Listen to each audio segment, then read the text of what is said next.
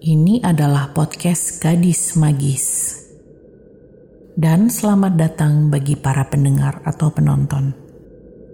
Kita berjumpa untuk yang pertama kali. Perkenalkan, saya Kama. Akan memandu setiap episode dengan ragam kisah nyata yang akan saya ceritakan untuk kalian. Ini adalah episode perkenalan sekaligus cerita pertama dalam podcast Gadis Magis. Selamat menyimak.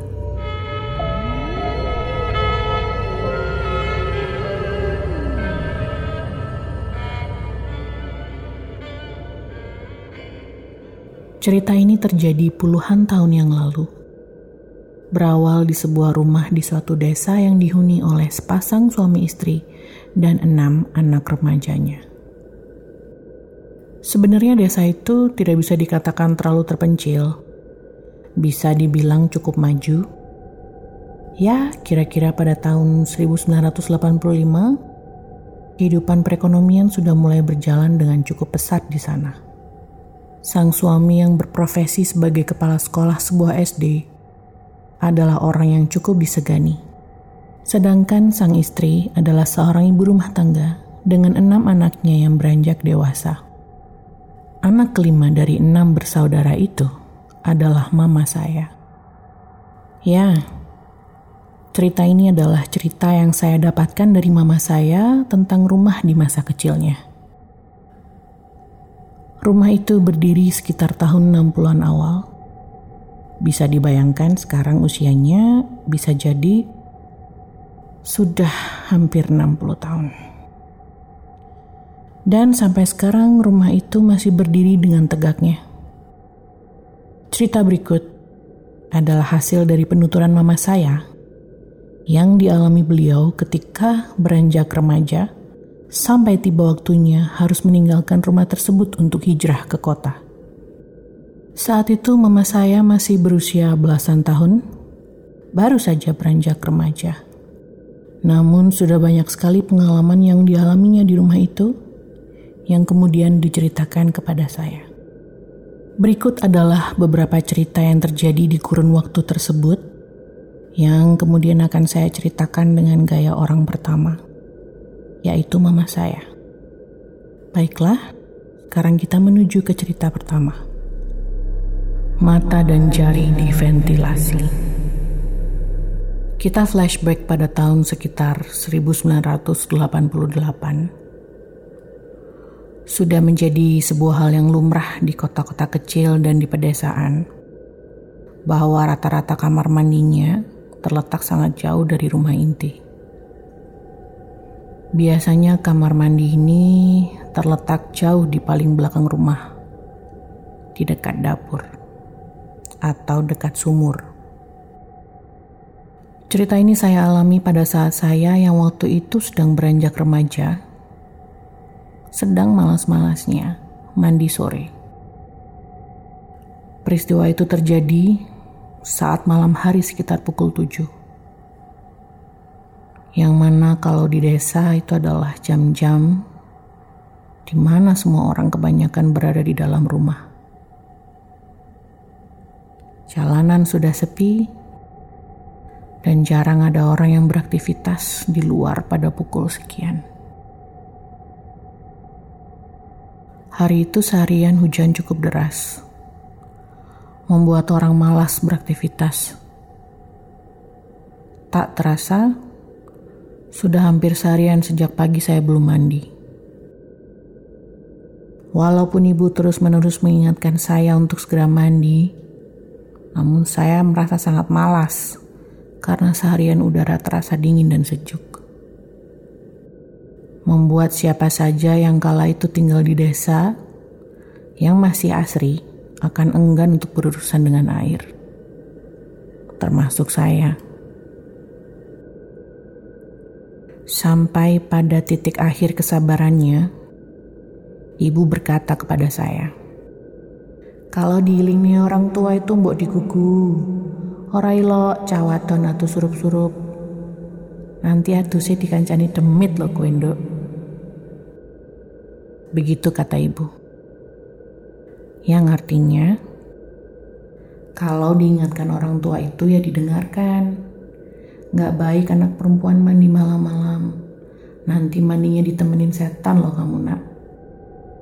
Nah, kalau ibu sudah ngomel gitu, tandanya dikit lagi bakalan ngamuk. Akhirnya terpaksa saya jawab. Iya iya iki lo tak siram sekarang. Yang artinya, iya iya ini loh saya mandi sekarang. Sebetulnya sudah sangat telat kalau saya mandi pukul segitu. Karena memang hari sudah gelap. Belum lagi perjalanan menuju kamar mandi dari kamar saya itu terasa jauh sekali. Kenapa? Karena harus melewati lorong ruang makan yang gelap, kemudian gudang yang cukup besar, dapur yang juga gelap, dan halaman belakang yang terbuka, lengkap dengan sumur tuanya. Baru deh setelah itu nyampe di kamar mandi. Dan perlu saya jelaskan, interior dan tata letak kamar mandi saya ini nggak banget. Karena ukurannya yang tidak terlalu besar dengan ventilasi besar-besar, berukuran rendah yang sejajar dengan leher saya, membuat saya dapat langsung memandang kebun pisang gelap yang ada di belakang kamar mandi. Ventilasi-ventilasi ini cukup lebar.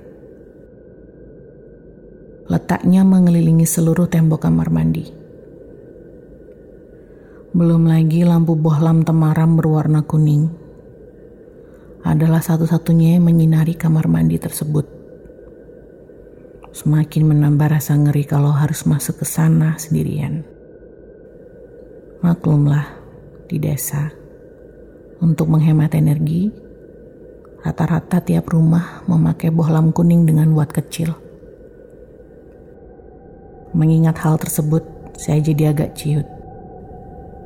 Soalnya, ternyata dari kami enam bersaudara akan saling menemani kalau harus terpaksa ke kamar mandi malam-malam. Sayangnya, saat itu adik dan kakak saya tidak ada yang mau saya ajak untuk menemani ke kamar mandi. Kata mereka, siapa suruh mandi malam-malam? Udah diingetin ibu dari tadi tapi kamu bandel. Ya memang, di antara enam bersaudara ini saya memang yang paling susah dikasih tahu dan paling bandel. Akhirnya ya sudah, daripada kena omelan ibu dan bapak, saya mantapkan hati untuk berangkat mandi sendirian. Saat berjalan menuju kamar mandi itu, bulu kuduk saya sudah berdiri sebetulnya. Karena di luar sangat hening. Hanya terdengar suara kodok dan jangkrik yang menghiasi malam dengan gerimis rintik. Perasaan saya udah gak enak ketika memasuki halaman belakang yang terbuka dengan sumur tua itu. Rasanya seperti ada yang mengawasi saya. Tapi saya memilih untuk mengabaikan perasaan itu. Batin saya, ah cuma perasaan aja kali. Di antara saudara saya, memang saya dikenal yang paling berani walaupun sebenarnya dalam hati sedikit jiper juga. Sambil menahan takut dan berjalan, akhirnya sampailah saya di depan kamar mandi. Ketika saya membuka pintu kamar mandi dan menggantungkan handuk di gantungan baju yang ada di balik pintu, tiba-tiba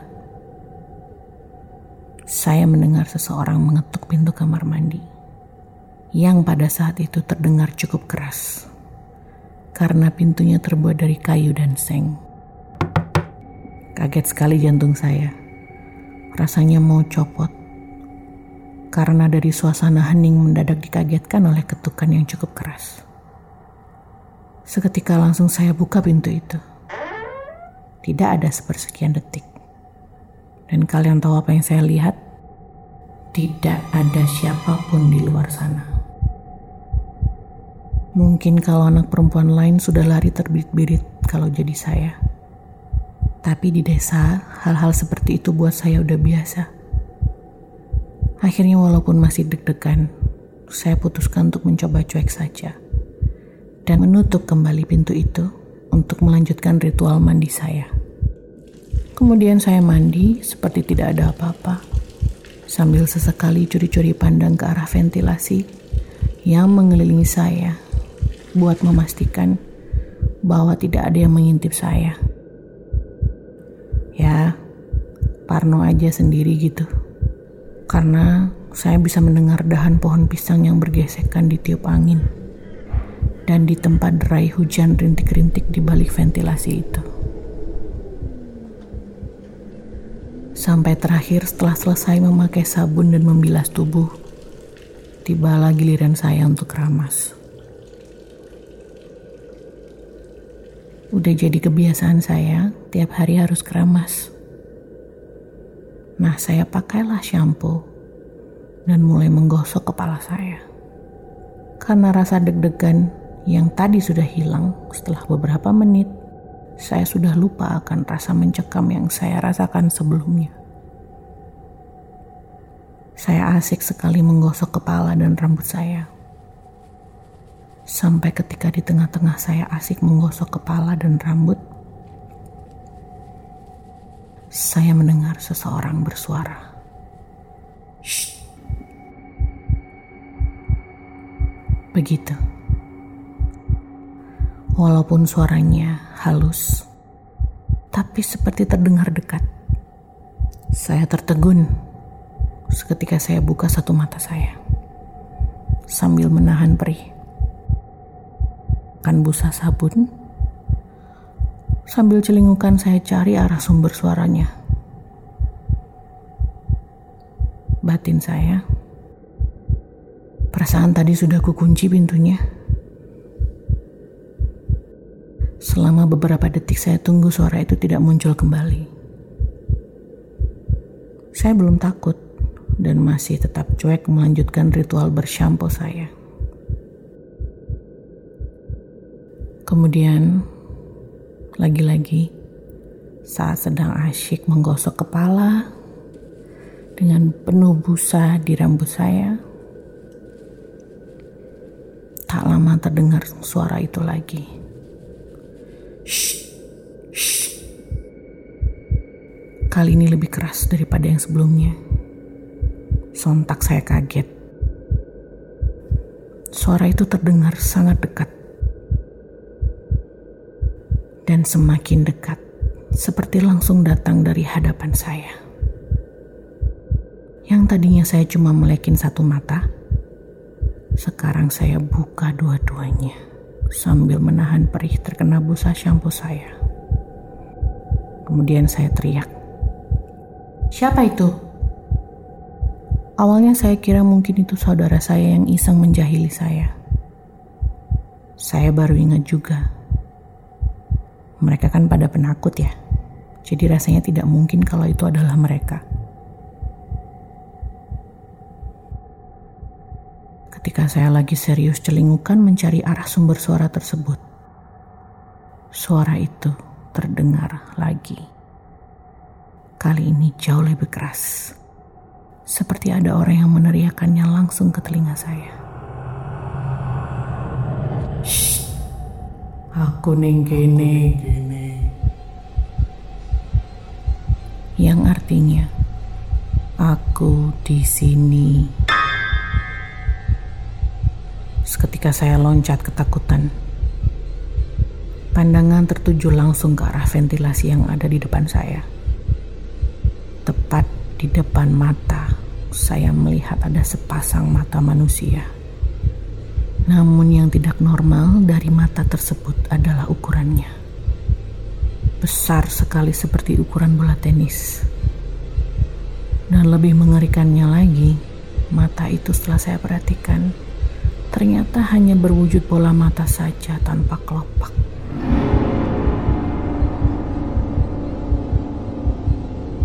Seketika saya bergidik ngeri ketakutan. Saya mundur dan mundur sampai terpojok di sudut kamar mandi tanpa bisa mengeluarkan suara.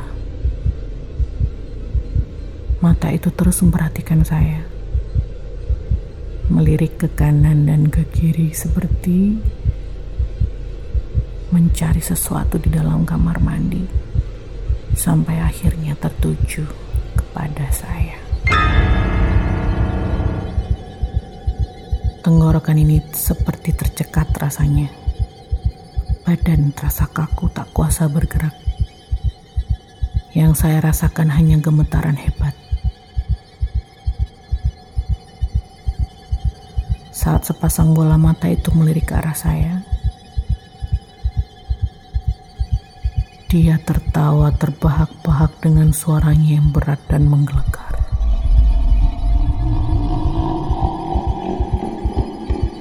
Saya sampai terkencing-kencing sambil berdiri. Belum selesai rasa ngeri saya.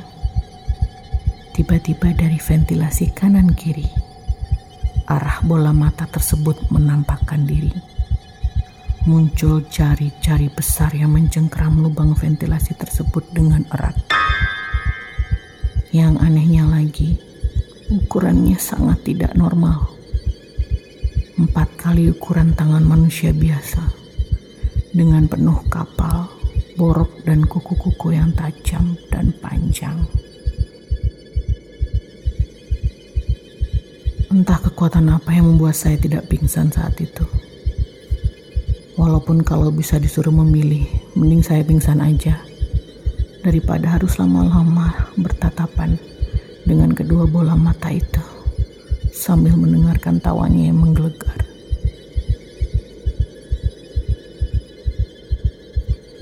Sampai sekitar satu menit, saya bertatapan dengan penampakan tersebut Rasanya sudah seperti berjam-jam. Sampai akhirnya dari dalam diri saya muncul sebuah kekuatan entah dari mana. Untuk menguatkan diri dan berlari menuju pintu keluar dari kamar mandi tersebut. Langkah terasa sangat berat seperti ada yang memegangi kaki saya. Namun saya paksakan tetap melangkah sambil masih diselimuti shampoo dan tubuh yang basah kuyup. Saya berjalan sekuat tenaga menuju rumah sambil menahan tangis dan tak sanggup mengeluarkan kata-kata apa pun. Ketika sampai di tengah sumur yang gelap, saya merasakan suara itu masih mengikuti saya. Rasanya seperti mau pingsan karena dikejar demit. Tapi saya tetap berusaha untuk berjalan mencari orang tua saya.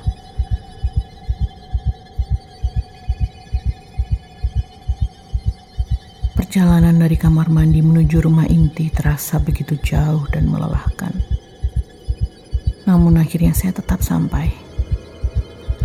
Saya kemudian menuju kamar orang tua saya dan mendobrak pintunya sambil menangis histeris. Awalnya ibu saya kaget dan cepat-cepat mengambilkan selimut untuk saya sambil beliau bertanya. Ano apa to Indo? Kok melayu-melayu muto? Yang artinya, ada apa kamu nak? Kok lari-lari sambil telanjang? Butuh beberapa menit untuk saya berhenti menangis histeris. Sampai-sampai bapak dan saudara saya kaget mendengar suara ribut-ribut itu dan ikut berkumpul di kamar ibu saya. Mereka saling bertanya, ada apa yang terjadi sebenarnya? Malah sebagian tertawa karena melihat rambut saya masih dipenuhi busa shampoo. Kemudian setelah ditenangkan dan diberi minum, akhirnya saya sanggup bercerita. Saya bilang, kalau tadi di kamar mandi saya melihat penampakan bola mata dan jari raksasa di ventilasi. Bapak dan ibu yang mendengar itu cuma manggut-manggut saja. Reaksi ibu hanya satu. Itulah kalau nggak mau dengar tuturan orang tua. Wong kamu udah tahu kebun pisang di belakang itu singup. Kok maksa mandi malam-malam? Pas gerimis kayak gini pisan. Maksudnya singup itu angker. Ya saya tahu itu. Tapi ya waktu itu lupa. Bodohnya saya seperti itu. Saya cuma bisa menangis sesenggukan menyesali keputusan bodoh yang saya ambil. Sementara bapak akhirnya berkata, Ya wes ini tak temenin bilas badan sama ibu di sumur. Bapak tak ngecek kamar mandi, siapa tahu demitnya masih di situ. Memang saya dibesarkan di dalam keluarga yang percaya akan dunia perkelenian dan adanya alam lain selain alam manusia. Jadi ketika saya bercerita seperti itu, orang tua sudah tidak kaget lagi Akhirnya bertiga, saya, ibu, dan bapak balik lagi menuju rumah belakang. Sambil masih ketakutan, saya putuskan untuk membilas badan di sumur sambil ditemani ibu. Dan bapak sendirian pergi mengecek kamar mandi. Setelah saya selesai bersamaan dengan itu, bapak kembali dari kamar mandi. Lalu ibu bertanya, Piye pak, eneng tenanan apa ora demite? Yang artinya, gimana pak, ada beneran apa enggak setannya?